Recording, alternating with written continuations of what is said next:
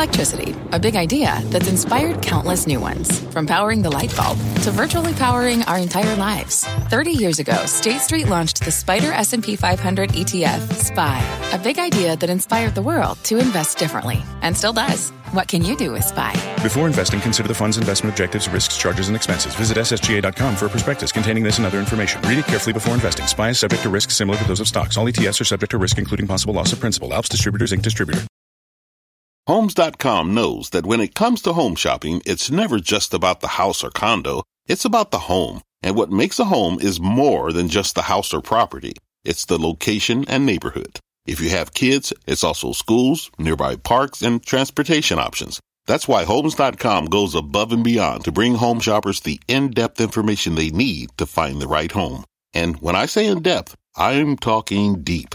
Each listing features comprehensive information about the neighborhood, complete with a video guide. They also have details about local schools with test scores, state rankings, and student-to-teacher ratio. They even have an agent directory with the sales history of each agent. So when it comes to finding a home, not just a house, this is everything you need to know, all in one place. Homes.com. We've done your homework. My mission is simple, to make you money. I'm here to level the playing field for all investors. There's always a bull market somewhere, and I promise to help you find it. Mad Money starts now. Hey, I'm Kramer. Welcome to Mad Money. Welcome to CrAmerica. I'll be one of my friends just trying to make some money. My job is not just to entertain you, but to educate, teach. Call me, 1-800-743-CBC, or tweet me at Jim Kramer. Sometimes I look at the action, and all I can say is, are you kidding me? For example, today, when the NASDAQ roared at the opening before rolling over as the Dow and the S&P surged, at least until the whole market then rolled over at the end of the session, Dow ultimately gaining just 17 points. S&P actually dipping 0.32%. NASDAQ lost 1.26%. I said to myself, this session made no sense at all fundamentally. But technically, it will have impact. For weeks on end, we've watched the NASDAQ vastly outperform the more old-fashioned, venerable Dow Jones Industrial Average. And because people like to cook up reasons to explain everything, even when there's no good explanation, we heard a host of arguments about why the tech-heavy NASDAQ has been so strong. For instance, we heard that as long as inflation reigns, the big NASDAQ titans would keep going higher and higher because they don't need to worry about supply chain problems or rising raw costs. True. I mean, Salesforce.com doesn't buy a lot of metal. Microsoft Office isn't getting stuck in the ports, and Adobe will be ready and available for the holidays. We heard that these tech stocks are immune to COVID, that they're what you buy if you think the pandemic's getting out of control again. Then we heard that they're all having magnificent quarters because every business out there wants to digitize and automate thanks to the labor shortage. People nod when they hear these arguments, and I've made some of them. Well, because why? Because they sound like they make a lot of sense. And there's a foundation of truth underneath each one. The tech titans really don't need to worry about the supply chain crisis. They are immune to COVID. They do benefit from the labor shortage. But that's not necessarily why the stocks were outperforming on a daily basis. So when you come in on a day like today where the NASDAQ spikes huge, bad sign always, then reverses, a lot of parabolic charts, you got to question all this conventional wisdom. I mean, okay, so for instance, did earnings suddenly go south for the big tech behemoths? Did people stop digitizing? Are there fewer COVID worries than last week? Of course not. In fact, the COVID worries have only gotten worse. And with the exception of the cheaper oil and some slight easing in port congestion, there's no reason to think that supply chain can explain tech's recent outperformance. How do we explain today's reversal then? That's what matters because we're trying to think forward, right? Simple. The gap between the NASDAQ haves and the S&P 500 have-nots had finally become so untenable this morning that money managers, well, at least some big ones, decided they had to take profits in tech after a fabulous run-up and swap into something else. No, they're just being disciplined, people. When you get huge gains, you know what you're supposed to do. Bulls make money, bears make money, hogs, they get slaughtered. So you got to ring the register on some.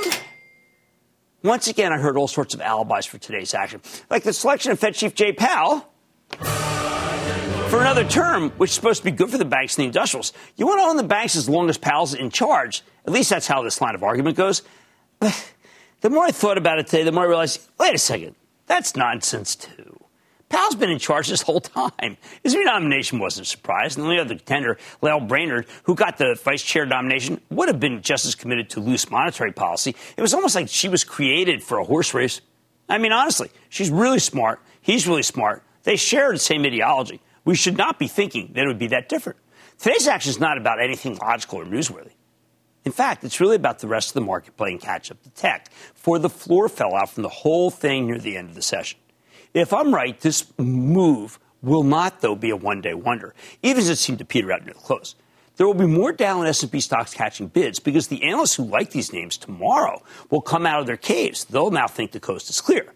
I think the Dow and S&P winners from earlier today around noon will be the horses, again, if you want to do the horse race analogy, to bet on between now, say, and the next week or two. Now, you might be tempted to buy the NASDAQ stocks, betting that they're going to come roaring back right now, even after the charts went from great to horrendous, which is what happened when you have a spike up. But I'd rather find companies that did well in earnings season and got trampled on unjustly in the last few weeks because they weren't part of the NASDAQ stampede. That way you can fall back on the fundamentals. Those still matter, and buy more if they end up going lower because they'll be getting cheaper and they're not done going up if it comes to earnings. Now, regular viewers know that I run the CNBC Investing Club, and I'm totally exclusive to CNBC now. And as part of that club, I have a recommend list. I also tell you about stocks I want to buy if they come down in price. For example, on Friday, I told club members, you would have gotten this bulletin, that we were buying Morgan Stanley for the charitable trust. To me, this company has done everything right during this period. But because of the inane rotation out of the financials, the stock's been crushed. Now, get this. Morgan Stanley sells for just 12 times earnings. Most of the NASDAQ stocks I look at sell at least 30 times earnings. This is at 12 times earnings, which is a pittance versus that high-flying NASDAQ cohort that had been running until today. If Morgan Stanley's stock keeps coming down, I'm confident that I'll keep telling club members to buy it because it's so darn cheap. Hey, how about this one, Centene? You know this has been my favorite health insurer for ages. It's run by the great Michael Neidorff. We have them on every quarter. Centene mostly manages government-run health plans, so they'll benefit enormously from any expansion in Medicare or Medicaid, and those are two things that the Biden administration is actively pushing for. Admittedly, the stock's only down a few bucks from its high, but what I care about, again, is the ultra-low price-to-earnings multiple. Remember, that's the real fundament of stocks. Centene sells for just 14 times earnings, even though it's buying back stock hand over fist and has a very good growth rate. Neidorff is a steady hand, and his recent acquisitions are working out splendidly. Now, here's a real odd one. When I hit it up, I couldn't believe myself. Johnson & Johnson. After delivering an amazing quarter, and there was no one who disagreed with that, J&J decided to break up into fast-growing pharma and bountiful consumer packaged goods companies. While the stock initially spiked up gigantically, and it's very good news, it's since come straight down. But that's not anything having to do with J&J. That's part of this vicious rotation I'm talking about, the one out of solid Dow stocks like J&J into anything related to semiconductors to the cloud. But we don't have a spike in interest rates, which makes J&J's 2.7% yield pretty enticing, especially because it's got such a great balance sheet. This breakup happens to be CEO Alex Gorsky's last major move at the job. So to anyone who's selling the stock here, will you please ask yourself, if you trusted Gorsky this far, how can you not trust him all the way? As I see it, the spin-off consumer products company, I think Band-Aids, Neutrogena, Listerine, Tylenol, that'll be a consolidator in the industry. More important, the pure-play drug business that will be left will be the fastest-growing big pharma company in the universe. It should become an instant market darling. Its valuation has been held back by the consumer products division that's being spun off, which is why J&J, despite its incredible balance sheet, its incredible growth, its great management, sells for just 16 times earnings. I mean, 12, 14, 16. What else? Lately, omnichannel's finally getting its due as people realize the importance of e-commerce, right? You see that at Macy's last week? But you know what makes e-commerce possible? It's the freight companies like United Parcel. Now, here's an investing club name that has just delivered a universally acclaimed quarter, okay? One that helped send the stock from 180 to a new to 210. But, you know, it one time was up at 220. It's pulled back, and I think it's the right level. Remember, CEO Carol Tomé has promised us a good holiday quarter, and I think she's more than earned the benefit of the doubt. With the rails roaring, I think that UPS is now going to catch fire, a fire that burns for days, if not weeks, right into the Christmas holiday. Now, you might be asking, why not recommend some of the stocks that are really being shelled, like the payments companies that you know I like, or some of the travel and leisure names? Now, there are plenty of them that do make sense, but honestly, see, I'm not trying to make the hard money. I want what I call the easier money. The easier money means that these companies already beat the earnings estimates. They already raised their forecasts, yet they still saw their stocks get obliterated. Consider it the safe way to play rotation because we know how these companies are doing. Bottom line, at a time like this, you want to circle the wagons around companies that reported great numbers but have weaker stocks. That's how you play a rotation that's clearly based on forgotten stocks with unforgettably positive stories like Morgan Stanley, Centene, J&J, and UPS. Let's go to Sam in Colorado. Sam! Jim, I'm actually calling today from the beautiful Lower Merion. And before I begin, I got to let you know to get rid of that Wentz jersey and replace it with a new Jalen Hurts jersey. Well, I'll tell you, I'll do you one better. I will replace it with a new Hurts jersey. You're the new Jalen Hurts. Let's go. Absolutely. Anyway, and by the way, I got a Smith jersey, too, number 6. Thank you to the Philadelphia Eagles. So, anyway, I'm on the bandwagon. I got the tickets to Los Angeles. I already booked my hotel room. Go ahead. There you go. It was a great game yesterday. Anyway, my question is about Generac. The stock seems to be about $100 off of where it was before earnings. The company made a series of acquisitions that seem to imply that the company's moving in the direction of home, solar, and storage. And with our grade in the shape that it is, my question is Generac a great buy for the Yes, it is. Generac is a play on the weakness of our total grid. And we know our grid is weak, okay? So that's the one you want to buy if you agree with me. And I was with some people the other day who are actually trying to reinvent the grid. It ain't going that well. Generac's the way to go. All right, now these names right here, this is what you should be buying if you want to get involved and feel this rotation has staying power because they're not expensive stocks. I recommend buying the stocks of these companies if they come down because they are forgotten stocks with unforgettably positive stories. Each one reported a great order. Oh, Mad Money tonight. Traeger hit the market earlier this year, hoping to smoke the competition, but after sinking the last couple of months, could the stock begin to cook up some gains? Thanksgiving's a big holiday for them. I'm checking in with the CEO. Then last week, we stopped by NVIDIA's headquarters in Santa Clara, California, and there's much more to my exclusive with CEO Jensen Huang, and you've been asking for more, so you don't want to miss this. And Zebra Technologies, there's a stock that has soared this year. So could this Zebra continue to retain its stripes going into the new year? I'm talking to the company's top brass. So stay with Kramer.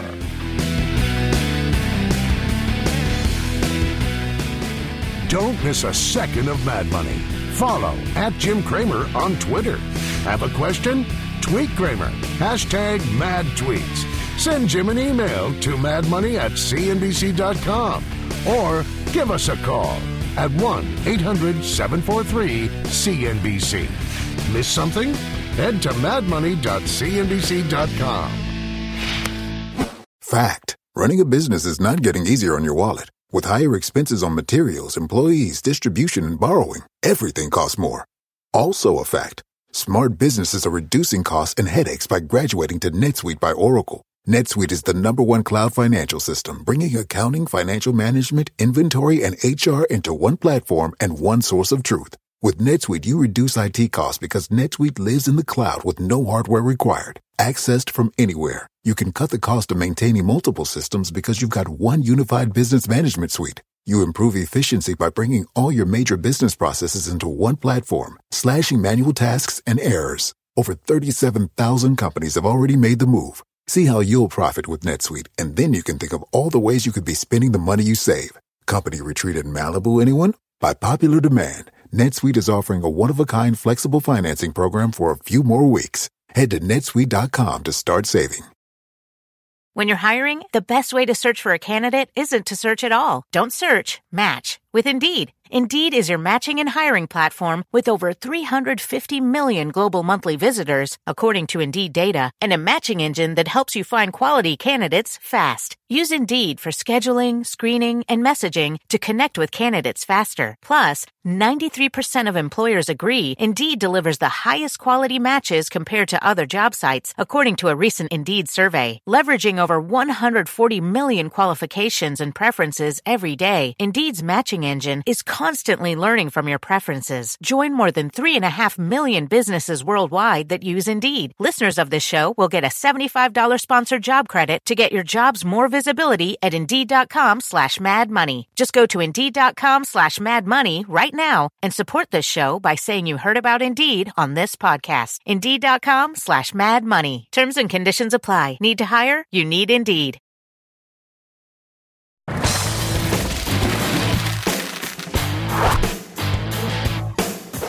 This market has got zero patience for companies that are struggling to pass on a higher cost to the consumer. Take Traeger, the maker of high-tech wood pellet grills that came public in July.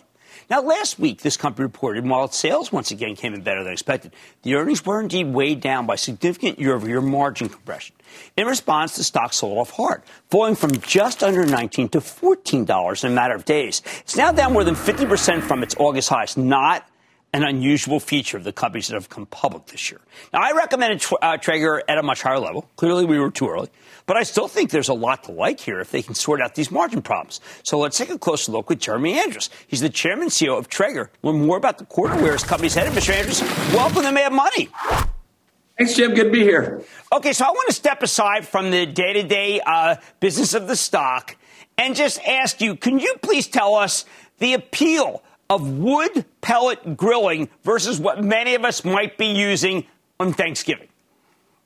Yeah, look, I'd love to. First of all, there's nothing better than a meal cooked with all natural hardwood. And historically, it's been very hard to do. I mean, man's been cooking on wood for thousands of years, but you have to light a fire. You've got to tend to it, monitor temperature. Traeger makes cooking with wood easy and simple. And so it's really as simple as this. And I remember the first time I heard about Traeger, I went to Oregon. I sat down with a dozen Traeger consumers. And I said, tell me about your experience with Traeger. And the response was, my Traeger changed my life. And I said, what? Put my pencil down. Tell me more about that. And I've heard words like that hundreds and hundreds of times. It really boils down to this. Turn your grill on, set it to a temperature. It holds temperature consistently. It's a convection cook, and the results that you have are different. Your food tastes better, and it tastes better every single time. Whether I'm slow cooking a brisket, I'm cooking on high, I'm grilling chicken, I'm reverse searing a steak, I'm baking cornbread. Every time I cook, and I was not a cook before Traeger, and everyone who has eaten my food will say I'm good. And Traeger brings that, not only that consistency, but that joy to home cooking. All right. So now we have to deal with the idea that while the sales were terrific, you do have these margin problems, including, yes, getting grills from China. And you did double down on China with another factory. In retrospect, would it have been better just to make things in America? Yeah, look, I mean, the reality is that it's painful right now in supply chains all over the world for a lot of reasons. But one of the things that has hit us particularly hard is the cost of transportation. Bringing a 40-foot container from Asia to the U.S. 12 months ago is about $1,500.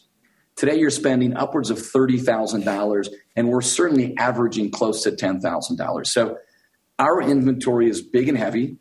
It takes up a lot of container space, and so we are particularly sensitive to transportation costs. As it pertains to, production here, sort of nearshoring, no question, there is an opportunity for us in the long term. We're getting ready to open a facility in Mexico next year, and we think there's an opportunity to build product in the U.S. as well. And so, look, we're sensitive to a near-term shift. The world will right-size itself in terms of these costs. And we will see some significant flow through to the bottom line. But right now, we are driving the brand. We are thinking about the engine, the brand health. That's what lasts long term. And we're navigating a tricky environment from an operations perspective. All right. So, Jeremy, we've got some new things. You've got the Meter acquisition. And then you've got Traeger Provisions, of which you kind enough to send us some of the provisions. Tell us about that and what these things mean for what is basically a lifetime value of a Traeger customer. Yeah, look, I have to step back and say that our brand promise is to bring people together to create a more flavorful world.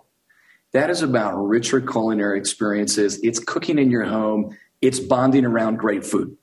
And so Traeger and Provisions fit very well into this strategy. I'm sorry, Meter and Provisions.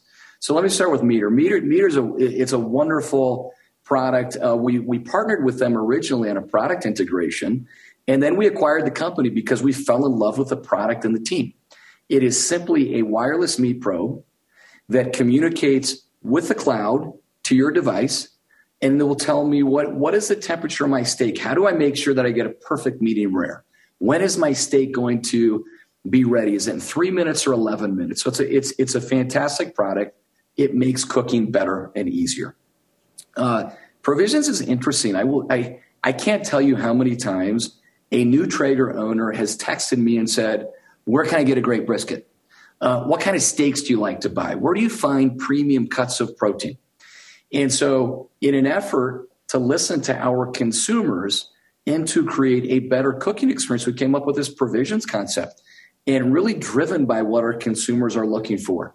It is it's a full meal, specially sourced proteins, like very thoughtfully sourced proteins, chef-driven sides, everything you need to cook, not just the recipe content, but the butcher paper to wrap your brisket in, whatever you need. It comes frozen to your doorstep. And then we think this is a phenomenal opportunity. We've been testing it for 4 or 5 months, and incidentally, we've been selling it, and the response has been over-the-top positive. All right, but let me ask you, Len, this question. There are a lot of people who feel like that Traeger was one of these companies that did well during COVID, and then as the world opens up and go back to restaurants, we don't need our Traeger as much. Is that an incorrect assumption? Listen, I can never go to a steakhouse again because nobody makes a better steak than what I make on my Traeger. And Jim, it's an interesting question. Let me start by saying that between 2015 and 2019, Traeger grew top line at a 30% CAGR.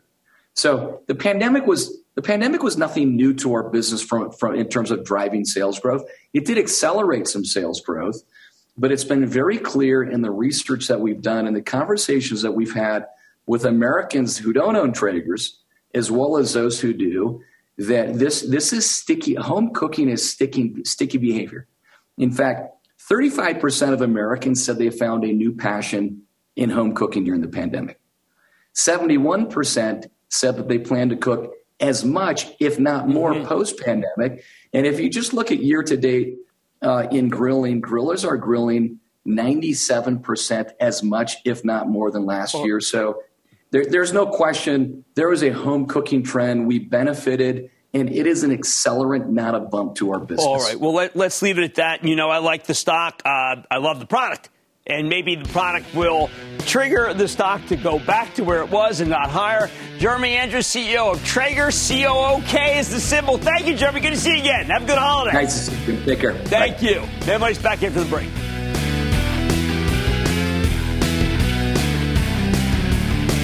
Coming up, what's the secret to this company's success? Cramer talks tech with NVIDIA's visionary CEO. Next. You seek the key, but first, you must learn the ways of precision, craft, and performance with Acura's all-electric ZDX. With a premium Bang & Olufsen sound system, up to a 313-mile range, and a Type S variant with an estimated 500 horsepower, the ZDX is their most powerful SUV yet. Unlock the energy when you visit Acura.com to order yours today. Take your business further with the smart and flexible American Express Business Gold Card. You can earn 4 times points on your top 2 eligible spending categories every month, like transit, U.S. restaurants, and gas stations. That's the powerful backing of American Express. 4 times points on up to $150,000 in purchases per year. Terms apply. Learn more at americanexpress.com/businessgoldcard.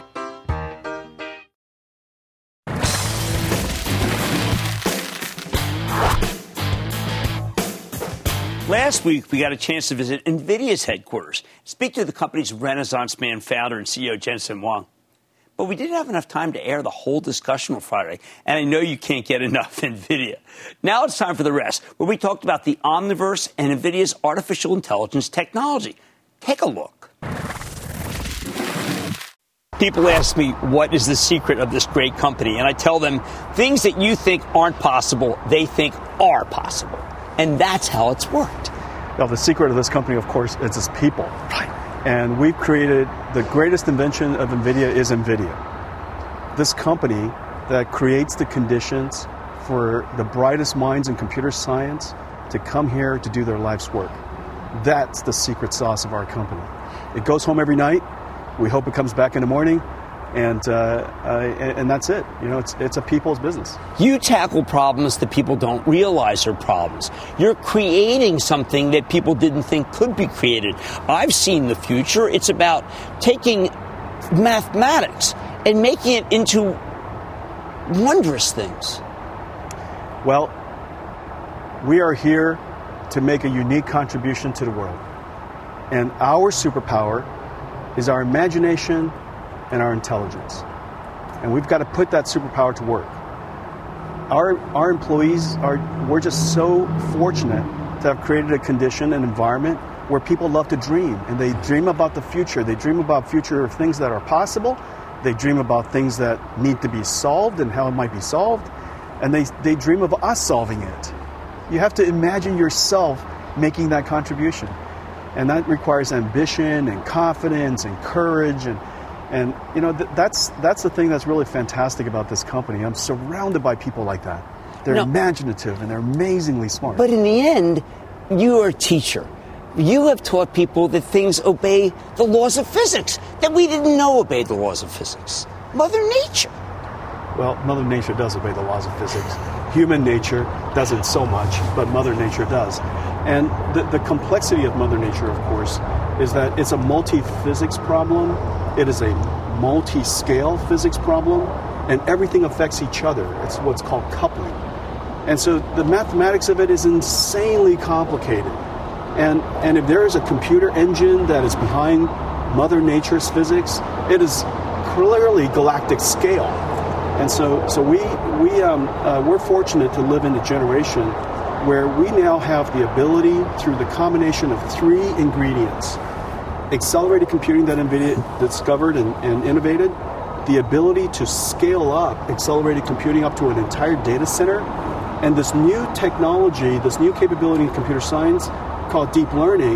The fusion of these three things, for the very first time, allow us to solve problems probably 1,000,000x what we could do yesterday. 1,000,000x. And so now, could you imagine if you had a car that was 1,000,000 times faster, or a plane that's 1,000,000 times faster, or anything that's 1,000,000 times? Well, we are literally at a time now where within our grasp, we have a computer that's going to be 1,000,000 times faster. So we're going to go use it to help deal with climate science. Which brings me to the Omniverse. I'm not saying you created the Omniverse. I do think that you can power an Omniverse that can save the world from waste, save the world from danger, save the world from injury, create whole different, what you talked about on your comms call. And then there's this industry that's going to be it's a biotech industry that doesn't exist yet. That's but it's right. Going to be, and that's something that you know that we don't. Teach us how you know. Well, we were talking about earlier that it starts with Mother Nature. Right? So the question is, how do we simulate nature? How do we simulate nature? Well, it turns out it needs a lot of computational capability.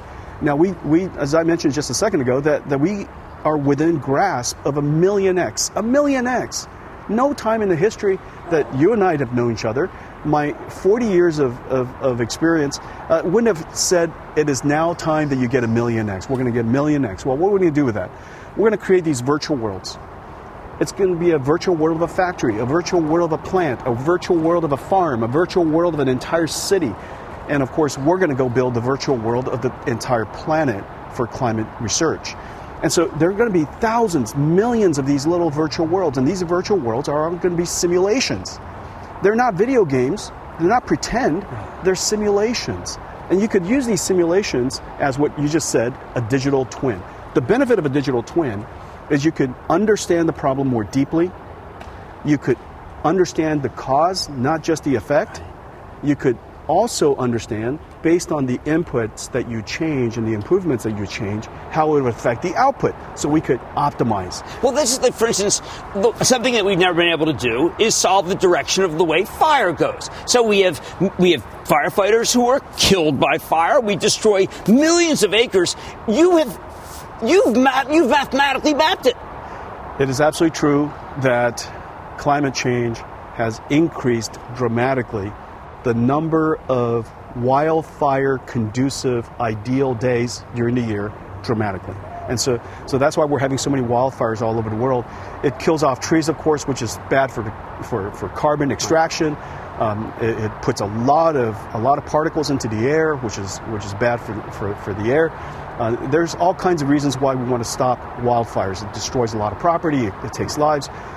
The problem for us, for firefighters, is how do you, from a fire that gets started, no matter, there's all kinds of fires for different reasons, but once it gets started, how large is going to go, how broadly, how wide is it going to spread, and in what direction, and what happens when the wind condition changes? Well, we could create a digital twin of that forest. And that forest, we're going to have digital twins of every forest in the world, and whenever fire starts, we'll be able to simulate, based on the fire, that where it started and the conditions around the moisture in the air, the conditions of the wood, to try to simulate in what direction and what speed the fire is going to spread. We're partnering with Lockheed Martin to do this. They have just incredible field telemetry systems. They have expertise in, of course, helicopters, the network of helicopters. They have the ability to work with us here to apply artificial intelligence, Omniverse, to create a digital twin of forests, and hopefully we could simulate these wildfires. No, the reason I wanted to go this way, rather than just say, wow, you blew away the numbers, congratulations, $500 million more, is that I don't think people realize that the reasons why, people say, why is, Jim, how could that be a $780 billion company? And I say, I know, why isn't it $10 trillion? Because you're looking at 2040, we're looking at 2020, we're looking at 2021, we're looking at the next quarter. You're looking at the next 20 years. These are the reasons why this is happening at NVIDIA, correct? Well, we try to go solve problems that are incredibly hard to solve, that has a great impact, that has never been solved before. Why is that good business? Well, it's not good business in the beginning. No, it's basic research. It's because you have to research. It's not good business all the time because we fail. However, there are many areas where we do succeed. For example, we are going to be successful deploying global fleets of autonomous vehicles. We're going to, of course, develop these vehicles in a digital universe we call Omniverse. Of course, we're going to teach these robotic cars how to drive in virtual cities. We're going to deploy it through a network of partners. Our partner, Mercedes-Benz, as you know, builds millions of cars. $1 trillion market. And together, it's a $1 trillion market. We could deploy a fleet of cars that's safe, efficient to operate, and it starts with some basic invention. That's an example of something that works incredibly well, and we're going to be very successful with that. But the conundrum here is a moral one and a legal one. This is what we've been taught. A car's going down the street, and it's got three people directly in front of it, and it's got one to the right, and it's an autonomous car, and does it know which ones to basically kill? Yeah, that's the classic moral dilemma of the reasons why you can't rely on an autonomous system to deal with these issues. However, it's falsely constructed. It's wrongly constructed. And artificial intelligence, a robotic system, has such incredible sensors. It can perception so far into the distance. It thinks so quickly. It's never, ever tired. It's not surprised ever. And therefore, it doesn't have to deal with this dilemma. It never gets there. It never gets that dilemma. People don't see, a lot of times that goes back to what's possible. See, we don't think it's possible to make a lifelike picture of a theater and see a Shakespearean theater from 1580 and feel like that we're in the seats. To you, that's child's play, isn't it? We're going to reconstruct all of that in the metaverse. We're going to use Omniverse as the engine to simulate all that, and this way you could time travel. You and I both want to time travel. I very much want to time travel. Yeah, exactly. We want to time travel. We can time travel now. Can I paint with Cezanne? You could paint with Cezanne. You could paint with Picasso. You could paint with Van Gogh. You could paint with Monet. You could decide what style you want to paint based on... This is the Omniverse. This is the Omniverse. It's not surfing with someone. Omniverse has the ability to, of course, connect people. Right. Which is good, because we like people. Right. People, there are many millions of people who are lonely who need to be connected. That's right. It could connect robots to people, as I mentioned. And can robots do a good job? Self-driving cars, and we could teach it how to do a good job. And it's called reinforcement learning. We could teach a painter how to paint Monet, not Picasso, with contrastive learning. We could orchestrate a whole bunch of robots that are in the physical world but they're trained in the virtual world.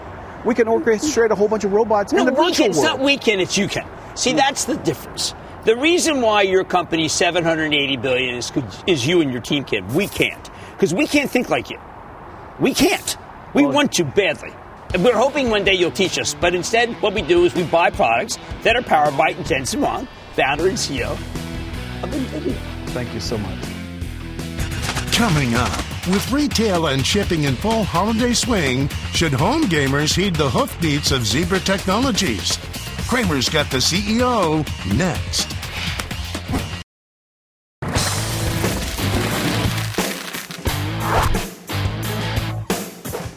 You know what works in the middle of a supply chain crisis? Any company that helps businesses manage logistics. Companies like Cramer fave Zebra Technologies. That's an enterprise asset intelligence play that helps its clients keep track of their employees, equipment, inventory, data, medical supplies, everything.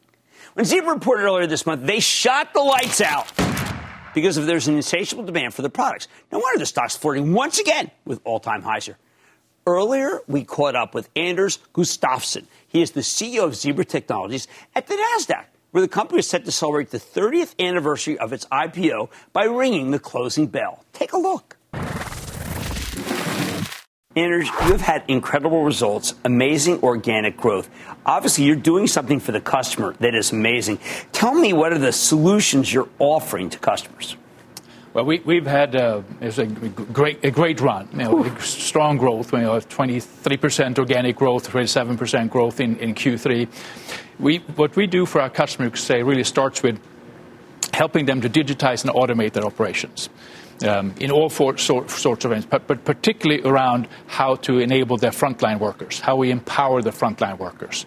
So if you look at in retail, somebody who's working in a store, healthcare nurse, delivery driver for a parcel company or something like that. So we provide a variety of solutions around those, around a framework we call Sense, Analyze, Act. So we help to sense what's happening in the physical world by reading a barcode or an RFID tag.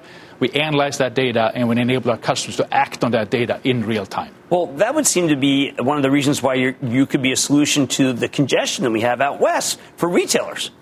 Yeah, retail is our largest vertical market, and our solutions are widely deployed. And you can see with brick and mortar retailers going into more of an omni-channel strategy, and being able to enable them to do buy online, pick up at store, as an example. Our solutions are essential for that type of those types of use cases. So let's say Target, which is we are huge fans of Target, Shipt, their system probably has a lot to do with Zebra. Yeah, so we work with Target across a number of different solutions. They have, I think, close to 100 applications running on our mobile computers. So anything from customer-facing applications to replenishment, a whole raft of things, and as well as our printers and other things. Now, is that the kind of thing that this Fetch acquisition makes better? I thought this was a brilliant acquisition, Anders. Brilliant. Yeah, we're very excited about the Fetch acquisition. So Fetch is an automatic mobile robot, and they can perform a number of different tasks in manufacturing and in warehouses. Conveyance solutions around moving, working process inventory between different stations in a manufacturing position to each picking in a e-commerce delivery position, right? And we think that how we are different from than a traditional mobile robot manufacturers, that we are not looking to only optimize the movement of the robot. We're looking to optimize the entire workflow.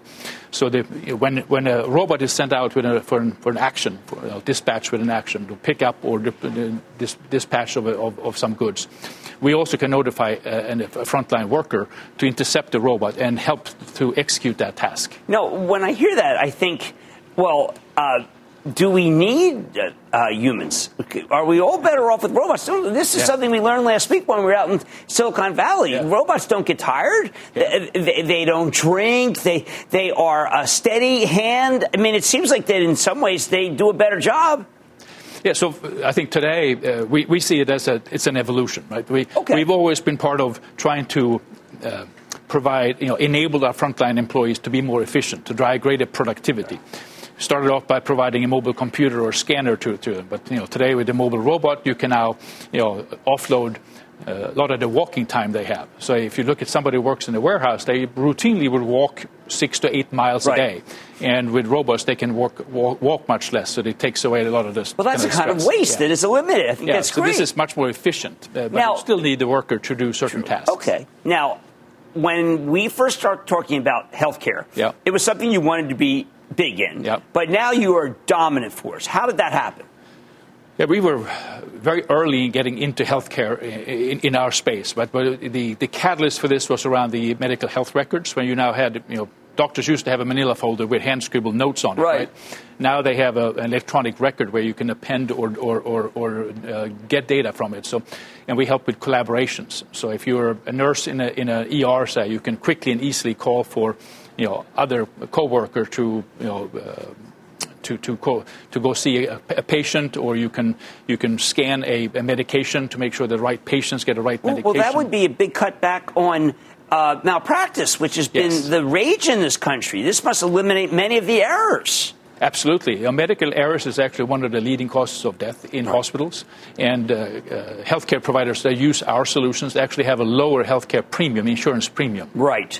Now, let me ask you, I know that this is just a housekeeping issue for you, but a lot of investors who watch our show say, you know what, I want to buy that stock, but it's a $500 stock. Should I tell them to buy slivers of it at their broker? What do you suggest? Or if you split the stock, I know it doesn't mean much to you, but we have a lot of viewers who love you and love what you do, but they would never buy the stock because it's $500. Yeah, so we certainly, very much enjoy that investors alike our solutions, our stuff, and our shares. And we are very excited about the business. We're as confident about our business today as we've ever been, I'd say. And these trends around digitization and automation are, I think, strong secular trends. They're across all our verticals, all our regions. And we've also, in the last couple of years, expanded into some new exciting growth areas. You mentioned, the Fetch robotics around automotive mobile robots. We got into more of a software as a service solutions. We've entered into machine vision, fixed industrial scanning, and we have a cloud-connected printing solution for small office, home office as well. So you're an ideal stock for our say, the youngest people in the audience, too, because this is going to go on for a very, very long time. Anders Gustafsson, CEO of Zebra Technologies. We first met you when the stock was probably about a tenth of where it is now, and I still think it's just a great, great stock. Thank you so much for coming on Mad Money. Thank you. Coming up, a storm is coming, so give us a call. Cramer's got the answers to all your burning questions. The lightning round is next.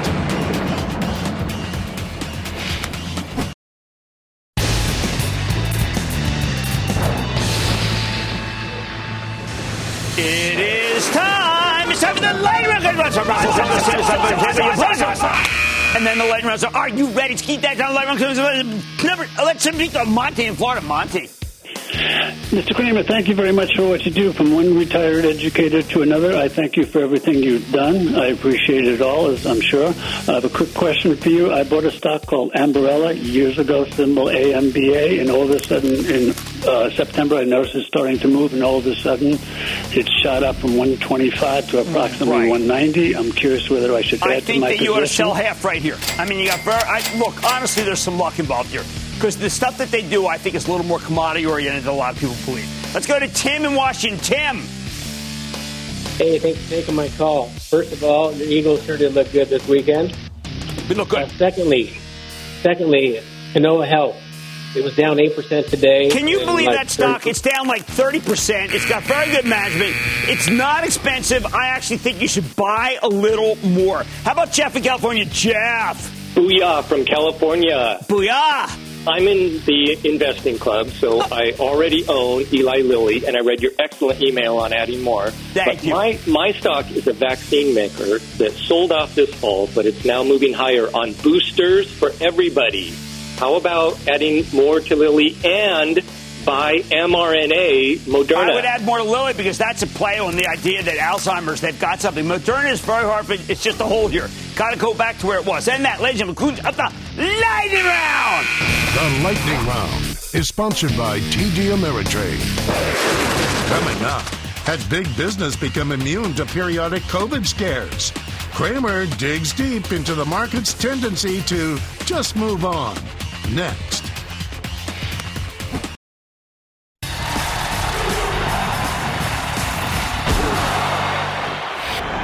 We got to stop freaking out about the stock market every time there's another big COVID outbreak. Every time there's a surge in infections that shuts down things somewhere, whether we're talking Austria or Australia or Malaysia or Vietnam, lots of people immediately sell stocks. But sooner or later, new infections peak and the shutdowns come to an end. Now, I see differing views on work rules here in America. Mostly it's partisan.